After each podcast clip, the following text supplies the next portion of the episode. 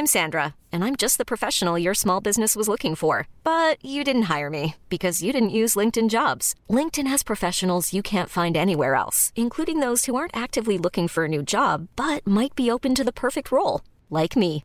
In a given month, over 70% of LinkedIn users don't visit other leading job sites. So if you're not looking on LinkedIn, you'll miss out on great candidates like Sandra. Start hiring professionals like a professional. Post your free job on linkedin.com/achieve today.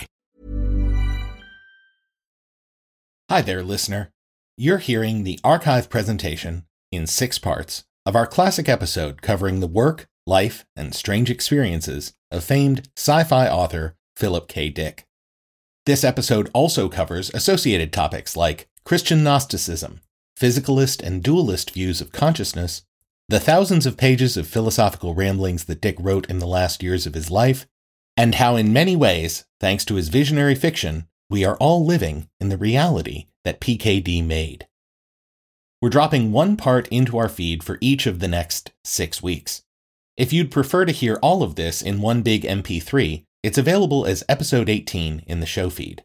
But we know that some of you out there prefer our modern, digestible chunks approach to show delivery. Digestible chunks approach to show delivery over our original huge topics and multi hour marathons approach, so this is an opportunity to check out some of the older stuff in short doses while we work up brand new stuff. You'll start hearing those new episodes in January of 2024, and we hope in the meantime these will tide you over. You can reach us at theparanoidstrain.com, email theparanoidstrain at gmail.com, join our friendly group at facebook.com forward slash groups forward slash the and if you're so inclined, you can support us at patreon.com forward slash the paranoid strain. And now, please relax as our pink light penetrates your brain. Don't worry, that analogy will make sense after you listen. Jesuit, out. Then there's another complication regarding our consciousness that's been introduced by modern technology. The contents of our minds, as Baggett notes, are increasingly mediated by this technology. For example, Jesuit remembers appointments almost exclusively via reminders on his phone. Do these thoughts and facts about his life exist inside his mind? If not, does his Google Calendar count as part of what we might think of as his mind? How about the documents, files, and links he uses to build these shows? Until he speaks the final script, they're the only place where his coherent thoughts can be experienced. You can't pull the script out of his mind, even if his mind is the thing that orchestrated it in the first place.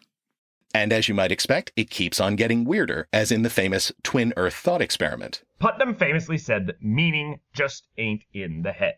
What he meant by that was that if one person has in their head one meaning of the word and another person has in their head the exact same meaning of the word, it doesn't necessarily mean that they're referring to the same thing. Meaning also comes from the external world. It's not solely reliant on the mental states or the physical states of the brains of the people that are talking about it. It's important for the world and the actual state of things to come into the mix. If that didn't make any sense, let's take a look at the specific thought experiment and see if that can clear things up.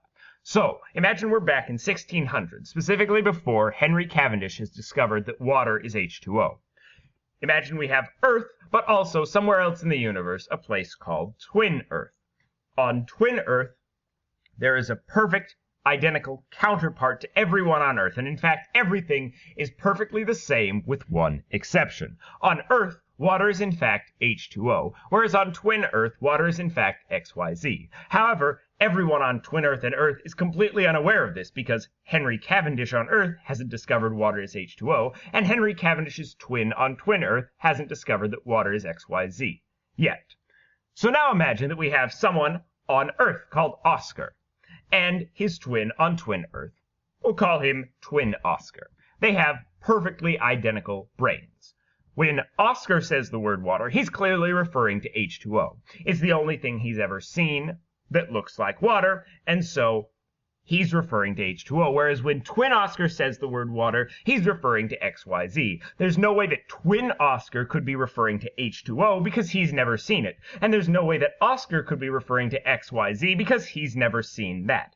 Even though their mental states and their brains and the words they're using are perfectly identical, Oscar and Twin Oscar are actually referring to very, very different things. Therefore, meaning just ain't in the head.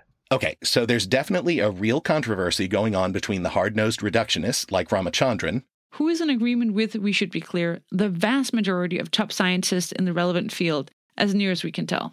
And the opposing side, Chalmers, Hoffman, and a small number of other truly thoughtful dissenters against the physicalist reductionist paradigm. But as you also might expect, the real problem is when bullshit artists like, oh, I don't know, just to pick a name at random, Deepak fucking Chopra. God, do we hate that guy.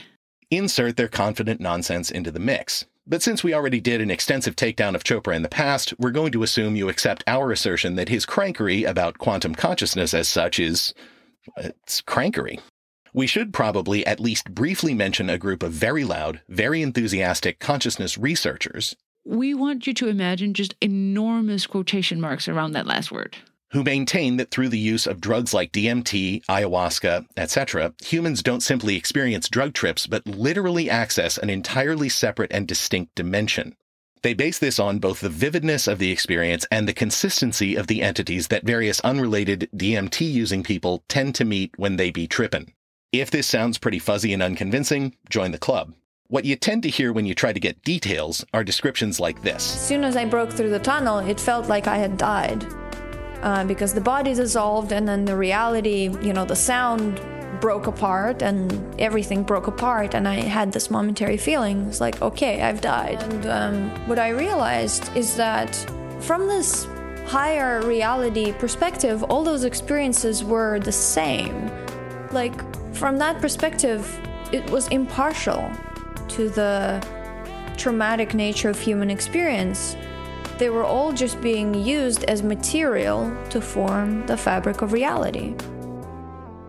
We know what you're thinking. How is this any different than the pink light and the exegesis? Touche. But the reason Phil's experience is more convincing than the DMT enthusiasts is mostly because he spent the rest of his life trying to figure out what the hell it was. DMT junkies seem all too convinced that they already know exactly what they experienced. And you could too, bro. Just do DMT. Joe Rogan podcast, bro. One of our favorite responses to the suggestion, which is not just made by internet bros, but by some actual research psychiatrists, which is that doing these drugs can get you access to other genuine dimensions, comes from the excellent blog Slate Star Codex, which in the guise of reporting a DMT trip actually satirizes the idea that it represents a heightened reality. In it, the narrator asks the entities he encounters to offer proof of their existence, providing factors for 15 digit numbers and other feats presumably within the purview of superintelligent dimension spanning brainiacs, but which are beyond the ken of mere mortals on drugs. The fact that these entities ignore his requests, combined with the fact that no such experiment has ever offered provable results in the real world, means the DMT reality slash consciousness argument currently seems like kind of a dead end. One last clip, which we think synthesizes the neurology and the self created reality aspects of this whole section rather nicely, comes from Dr. Anil Seth's TED Talk video. Now, all this puts the brain basis of perception in a bit of a different light. Instead of perception depending largely on signals coming into the brain from the outside world, it depends as much, if not more, on perceptual predictions flowing in the opposite direction. We don't just passively perceive the world, we actively generate it. The world we experience comes as much, if not more, from the inside out as from the outside in.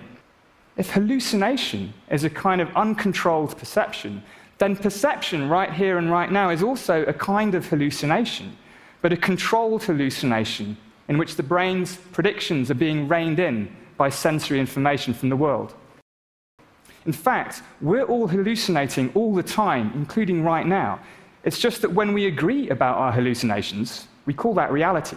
Now I'm going to tell you that your experience of being a self, the specific experience of being you, is also a controlled hallucination generated by the brain. Now, this seems a very strange idea, right? Yes, visual illusions might deceive my eyes, but how could I be deceived about what it means to be me?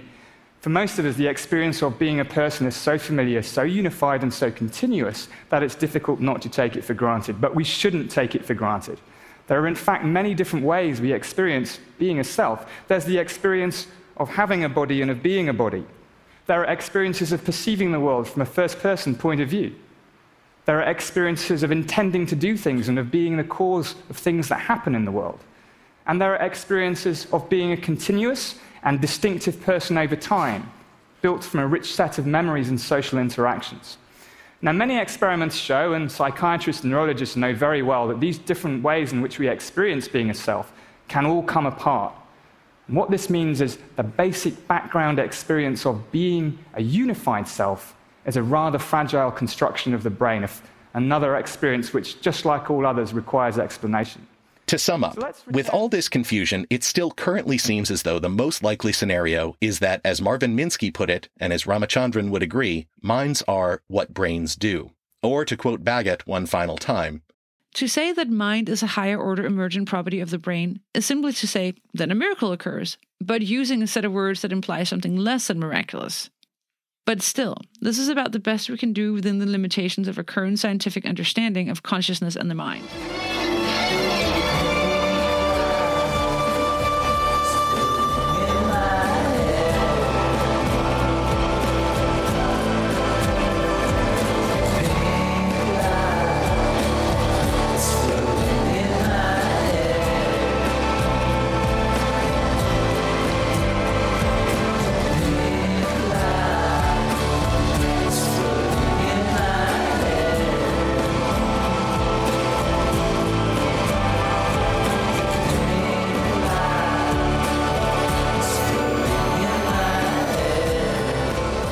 Was a lot, but hopefully now you see how complex and loaded it is when we're trying to pin down the concepts of consciousness and the self.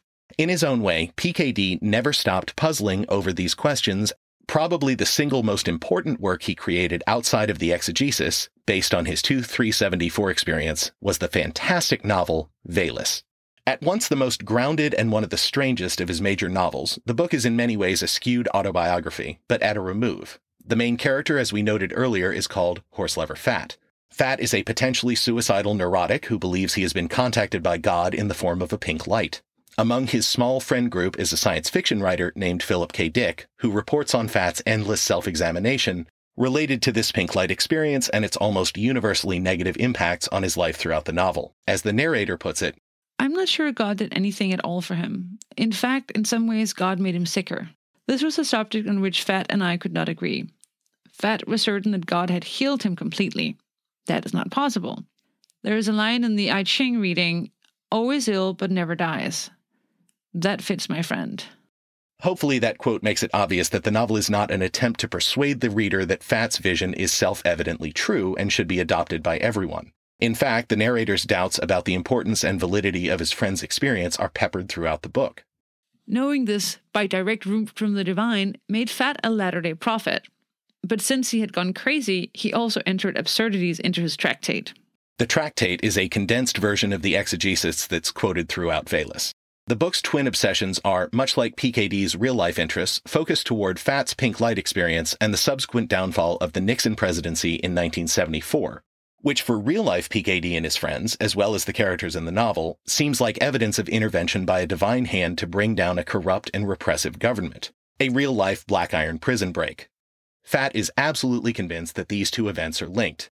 The Sibyl said in March 1974 The conspirators have been seen and they will be brought to justice. She saw them with the third eye, the eye of Shiva, which gives inward discernment, but which, when turned outward, blasts with desiccating heat. In August 1974, the justice promised by the Sibyl came to pass. Given how world shaking the Nixon resignation seemed at the time, it was inevitable that Fat slash PKD would decide that his experience was the precursor to it, and that Tricky Dick's downfall was potentially the first gasp of a new age of spiritual enlightenment ushered in by the Gnostic Christ.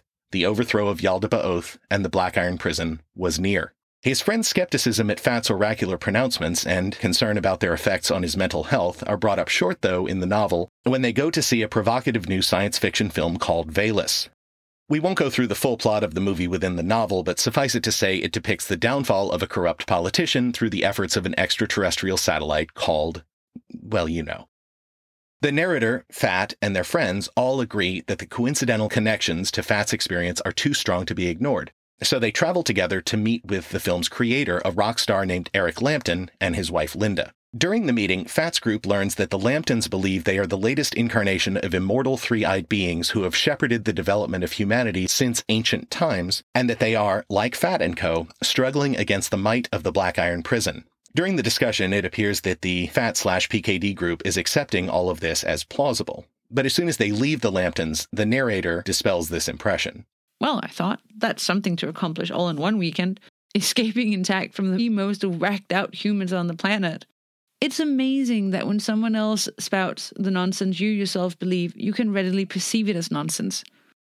In the VW Rabbit, as I had listened to Linda and Eric rattle on about being three eyed people from another planet, I had known that they were nuts. This made me nuts too. The realization had frightened me. The realization about them and about myself. The one aspect of the meeting that remains with the group, though, is the impression that Lampton's preternaturally mature seeming two year old toddler is in fact the incarnation of holy wisdom, and that in spite of her parents' obvious disconnection from reality, she is a harbinger of greater spiritual harmony to come. In fact, during this meeting, she, in a sense, heals the narrator and horse lover Fat, who finally come to understand they are actually the same person, namely Philip K. Dick. PKD, the author, plays a language joke here. Horse lover Fat is upon translating the name Philip Dick from Greek and German into English. Thanks to the child's healing presence, the two sides of his personality, skeptic and believer, are finally joined together. Unfortunately, said toddler is subsequently killed by one of the Lamptons' hapless, delusional friends who is attempting to gain access to her wisdom via laser. This promptly causes Fat and the narrator to once again separate. The novel ends with Fat searching the earth, positive that the child will be reborn and desperate to find her next incarnation. Unlike the earlier novels we covered, there's not much to be translated into exegesis style metaphors here. Valis is a straightforward, fascinating encapsulation of Dick's own experience as both believer and skeptic regarding his own transcendence. So now we've seen how Dick's exegesis experience combines his obsession with Gnostic Christianity, the concept of self in the cosmos, and the idea that he has created a sort of roadmap to the secret history of the divine through his own past books. And we hope you found our tour as interesting as we did. But still, even having examined all of this through Dick's late life lens, we encourage you to go back and pore through the original novels. And for the bravest among you, the exegesis. Why? Because, as one of the exegesis editor's notes, as infectious as Dick's readings are, they don't do justice either to his fiction or to the astonishing intermingling of narrative and reality, fiction and experience that Dick lived through in and after 374. As he writes elsewhere, 374 keeps changing, as if the experience itself were alive. In fact, it is alive, partly because he keeps feeding it through his fiction. It gets more like the novels as the novels get more like it. How do we get outside this feedback loop of reality and fiction to what really happened? We can ask the novels about that. For our part, we can tell you that really engaging with Dick's oeuvre is mind expanding in the most gratifying, least hippy dippy sense. Of course, it does have its risks, as it can be easy to fall into the PKD mindset. For example, and I swear this is true, during the research for this episode, I found myself getting targeted Facebook ads to participate in a Bay Area clinical trial under the aegis of UCSF for something called the Cellular Aging and Neurobiology of Depression study. Put that together and you'll see they're testing a medication called Can-D. They advertised it with that acronym, precisely the same name as the drug that let people put their consciousness in dolls in Three Stigmata of Palmer Eldritch. This is not a joke. It really happened. The only thing that kept Jesuit from going full on Valis was that other PKD fans were commenting on the link, similarly wondering if they were alone in seeing this and trying to confirm they weren't also going cuckoo bananas. Okay, we've made most of our points. Now it's time to examine the impact of Phil Dick's work on the past 40 or so years of sci fi movies, as well as some of the work by other super genius writers who've dealt with similar themes. And now, from the annals of Tinseltown, the paranoid strain goes to the movies and the library. Before we examine Dick's huge influence on SF cinema, we'd first like to offer a quick reading list from other brilliant minds who've dealt with reality and its many illusions in novels and short stories. This is hardly an exhaustive list, but we guarantee you a great time if you check out any of these. First up, Stanislaw Lem. You may recall him as a Polish writer who believed PKD was the only sci fi guy in the West who was worth reading. We heartily recommend the entirety of Lem's written output, or at least the part that we've read since it's been translated into English. But the book that's most germane for this discussion is the 1971 novel The Futurological Congress. In it, Lem's frequent narrator Ijon Tichy, apologies for that pronunciation, is visiting Costa Rica to attend the titular event, which has been convened to discuss approaches to dealing with the overpopulation problem. While leaders and scientists are still concerned about the impacts of growing population, Many estimates now indicate that human population will peak this century before beginning a slow decline. Back in the 1970s, all indicators were that population might continue to increase at an unsustainable rate into the distant future, leading to mass starvation, etc. While he's there, rebel groups foment protests against the government, and it's discovered that the authorities have released psychedelic drugs into the water supply to calm the population. Tichy is dosed and then experiences numerous hallucinations of captures by rebels or the government, helicopter crashes, escapes by jetpack, and waking up in completely different bodies, before he's finally diagnosed as incurable by hospital staff and put in suspended animation until a treatment can be found. He next awakens in the distant year 2039 to discover that the world is a technological paradise. Soon enough, though, he learns that all of this paradise is actually a chemically induced illusion, when he blocks the inhalable hallucinogens that are pumped into the atmosphere, he realizes the beautiful, abundant world around him is in reality horrific. He's not eating a five star meal in a gorgeous restaurant, but rather slurping gruel in a concrete bunker. Wait, why does that sound familiar? Do we have a deal, Mr. Reagan? You know, I know this steak doesn't exist. I know that when I put it in my mouth, the Matrix is telling my brain that it is juicy and delicious. After nine years, you know what I realize? Ignorance is bliss. Yeah, give us a minute to get to the movies. Anyway, this is only the tip of the iceberg of the revelations that Tichy experiences in the novel. It's a blackly comic delight, and you should check it out. Next up is the work of Jorge Luis Borges, one of the Paranoid Strain's absolute favorite writers and one of the literary world's true visionaries. Borges never wrote any novels, but his short stories are cream of the crop, and we recommend that you pick up the single volume collected fictions as soon as possible.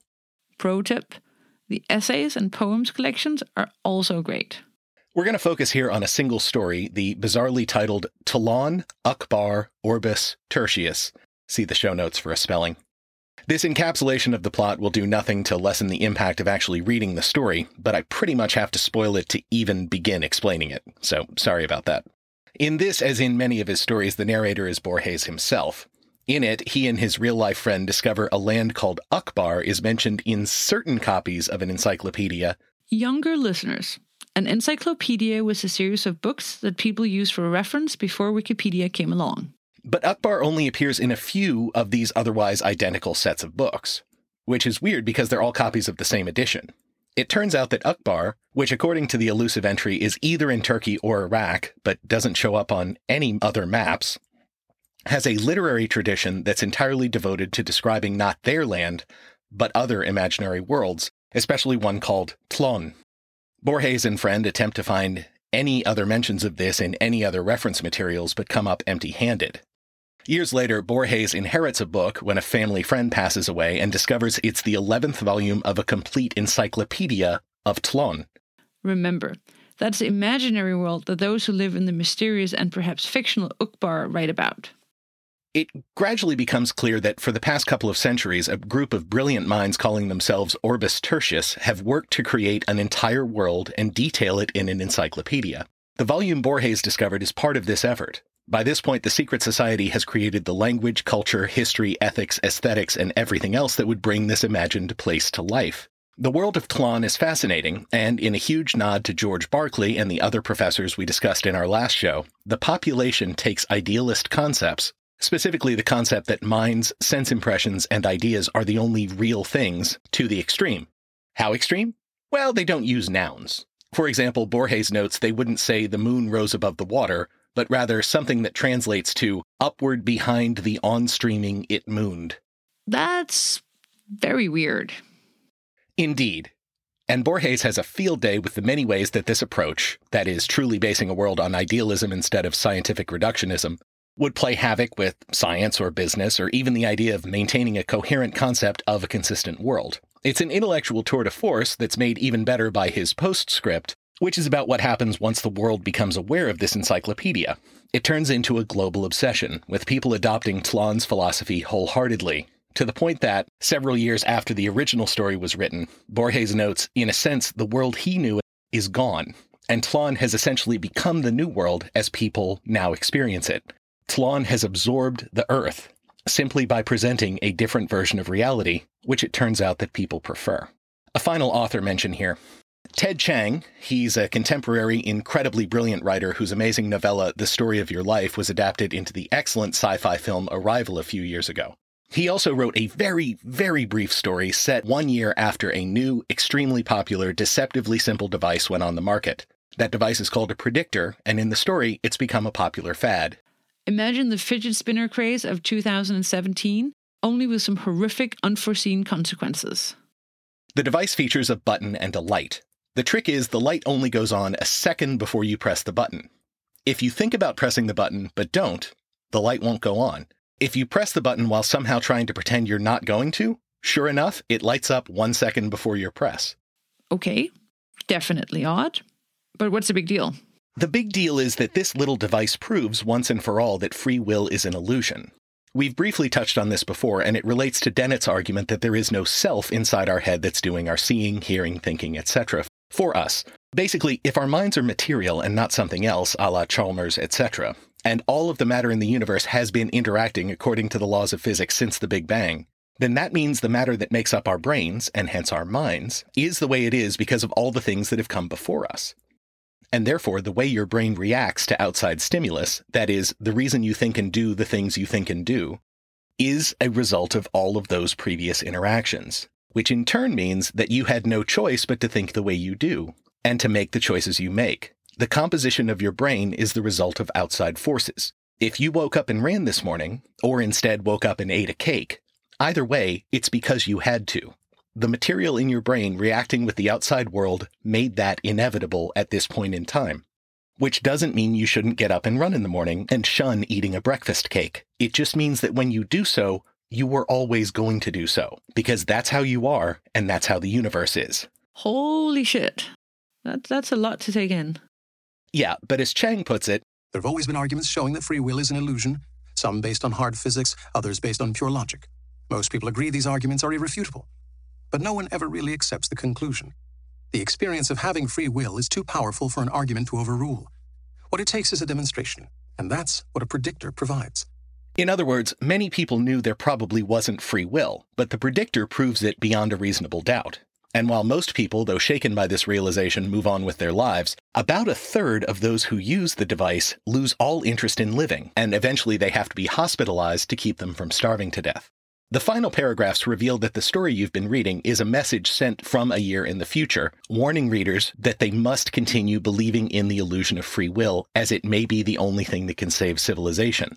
But of course, the author notes ruefully, this effort itself is of course futile. Because everything's determined, the people who are going to use the predictors and lose the will to live were always going to do so.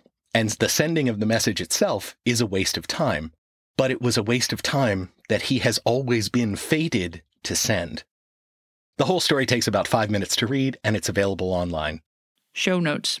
There are many other reality bending fictions we'd love to discuss with you, but we really have to take a moment before we go to talk about the impact that PKD has had on the movies. To get the obvious one out of the way, The Matrix is essentially just a blender diversion of Philip K. Dick, the philosopher Jean Baudrillard, Japanese manga, and an aesthetic that was ripped directly from the bizarre and amazing Invisibles comic series created by Grant Morrison. We've already made several allusions to how much the Wachowskis owe PKD's novels and the exegesis, but a couple of final points.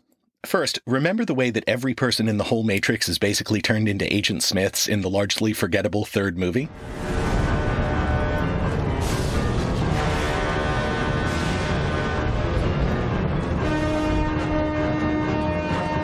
That's essentially what happens at the end of Three Stigmata, only with Palmer Eldritch's artificial eye, teeth, and arm replacing the suit clad Hugo Weaving.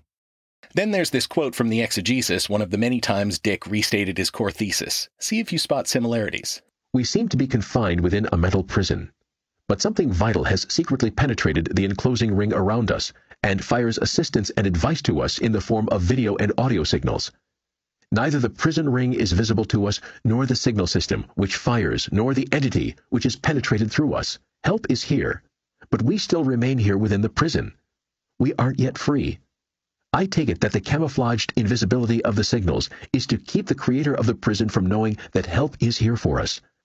The first great well-kept secret is that we are slaves in prison. The second, that help has quietly breached through the walls to inform us, to teach us how to lift the siege, what to do, and when. It's not like all of this is a problem exactly. We've all heard that good artists copy and great artists steal and all that. We just can't help but wish that the Wachowskis had stolen more material from their excellent sources and thereby improved the latter two lackluster films in the trilogy. Note Jesuit insists that there is a world in which a completely different version of the third movie makes the second movie good in retrospect. I won't bother to share this with you, as it's obviously wrong, but if you ever meet him in person and mention it, just be sure you're ready for a long, boring digression. And we have, of course, mentioned a few of the dozens of direct adaptations of Dick novels and stories, more of which are coming out every year. Some are great, like Blade Runner and Spielberg's Minority Report. Some are huge, campy fun rides that deviate tremendously from the source material, like the original Total Recall. Get your ass to Mars. Get your ass to Mars. Loosely based on PKD's short story, we can remember it for you wholesale. And some are trash, like the forgettable Ben Affleck trifle Paycheck, or the late period Nick Cage nightmare Next or the Gary Sinise vehicle. Is that even a phrase that makes sense? Impostor. Point being that there are plenty of swing and miss adaptations as well as the great ones. But the biggest PKD influence is on good to great films that aren't direct adaptations, but rather leverage his ideas to tell new stories, as was the case in that one good Matrix movie. For example, there are films like Open Your Eyes, poorly remade for American audiences as Vanilla Sky, as well as Inception part of each film's plot deals with the question of whether or not the protagonist is in the real world or a fully simulated one. As a bonus, Inception, which concerns agents who enter the dreams of their targets to acquire information or to subconsciously influence their actions, has a real nested reality scenario highly reminiscent of Ubik's ever shifting, layered dream world. There's also the paranoid fantasy of They Live, where everyman construction worker Rowdy Roddy Piper accidentally puts on a pair of magic sunglasses and learns that the world is run by hideous alien beings who are controlling the masses through subliminal messages consume, obey, etc. These are disguised behind TV shows, billboards, etc. No one without the glasses can see the aliens or the messages, and in fact, many are resistant to learning about all this, which leads to one of the greatest ever on screen brawls as Piper fights his friend, played by Keith David, in an attempt to force David to try on the glasses.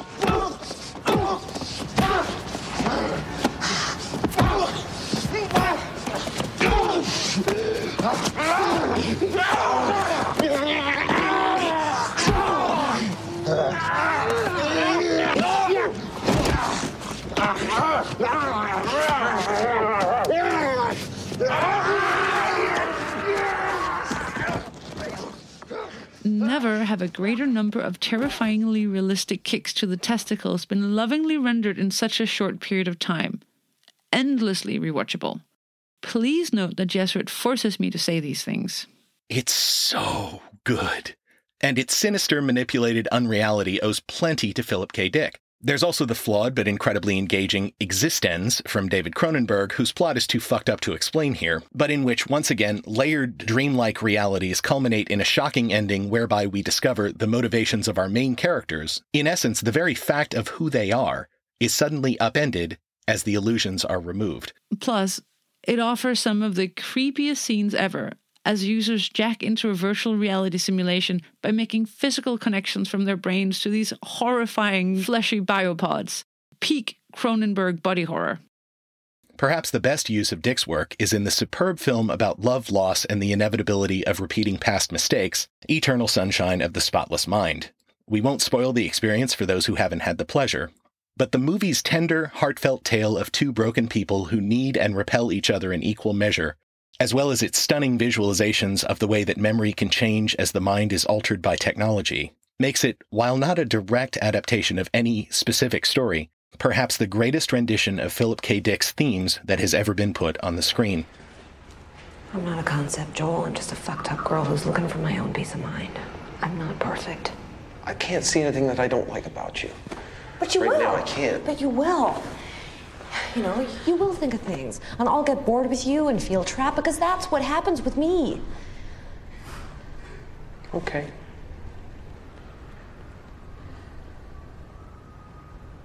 Okay.